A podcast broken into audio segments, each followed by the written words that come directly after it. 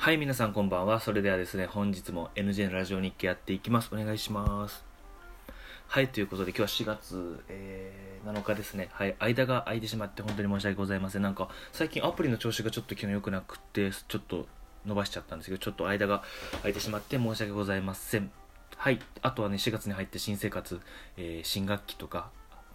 新たに、ね、新年度が始まったと思います、えーまあ、1年のスタートということでね新生活スタートということが方々に多いと思うので、えーここからねあの頑張っていきましょう。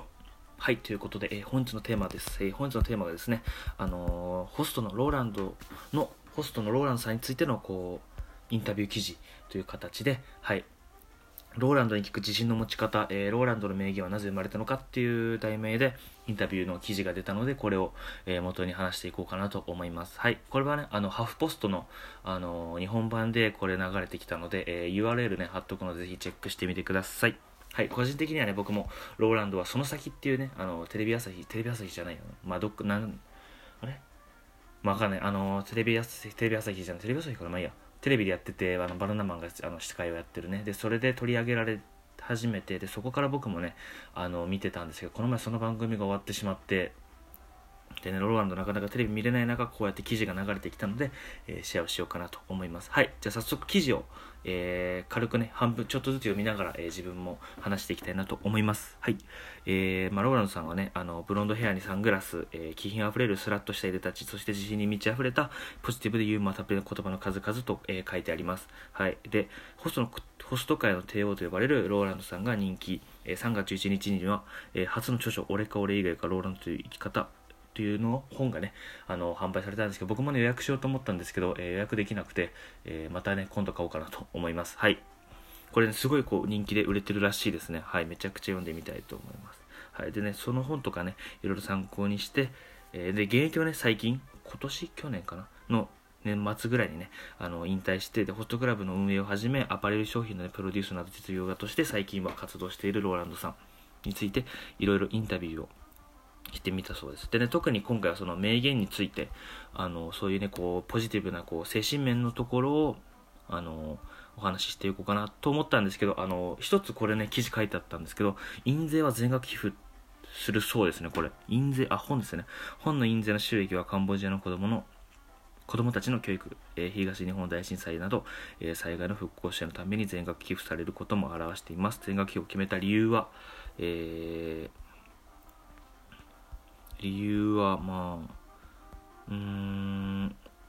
本で得られる収益がどれくらいかわからないけど、えー僕がホストを始めた時はちょうど東日本大震災があった年であの時日本がすごく大変だった時に自分は何もできず俯瞰して眺めているしかなくて無力感を感じました。それから8年経ってあの時は何もできなかったけれど今は少しだ少しだけでも影響を与える人間になれたなと信じているので、えー自己顕示欲の一環かもしれないけどそれを証明したような思いもあります。はい。だそうです。まあテレビでもねあの幸せはシェアした方がいいみたいなねあの結構こう周りにこう自分独り占めするんじゃなくてこういいものは周りにもねこうつなげていこうっていう形でこう発言してるかあのシーンも見られたのですごいねこうなんていうんですかね優しい方なんだなっていうのは思います。はい。でえー、っと結構ねなかなか結構記事これ多いんですよ。だからねぜひ読んでみてほしいです。はい。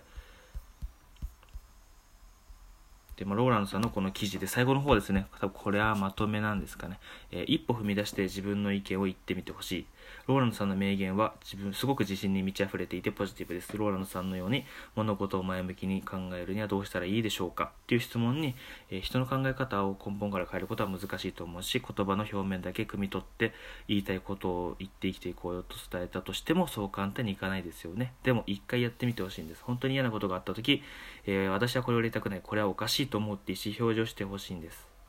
まあ直後はその場はもちろん気まずくなるんですけどね、そうなりますよね。でも不思議と本気で思ったこと言った後に本音で分かり合う時が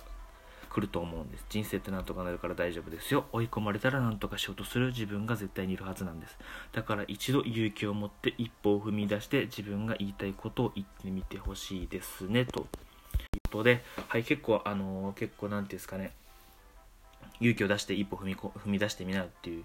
まあそういう踏み出した結果、まあ、彼自身もまあ人気なホストになれたしこう変わった言動、まあ、変わった言動っていうかこうちょっとこう一歩先を行ったようなちょっと斜め上の言動をすることも、まあ、自分で挑戦してみてうまくはまって今ねこうやって人気になってるんじゃないかなと思います。でもともとサッカー部をサッカー部っていうかサッカーのすごいところに入ってて大学。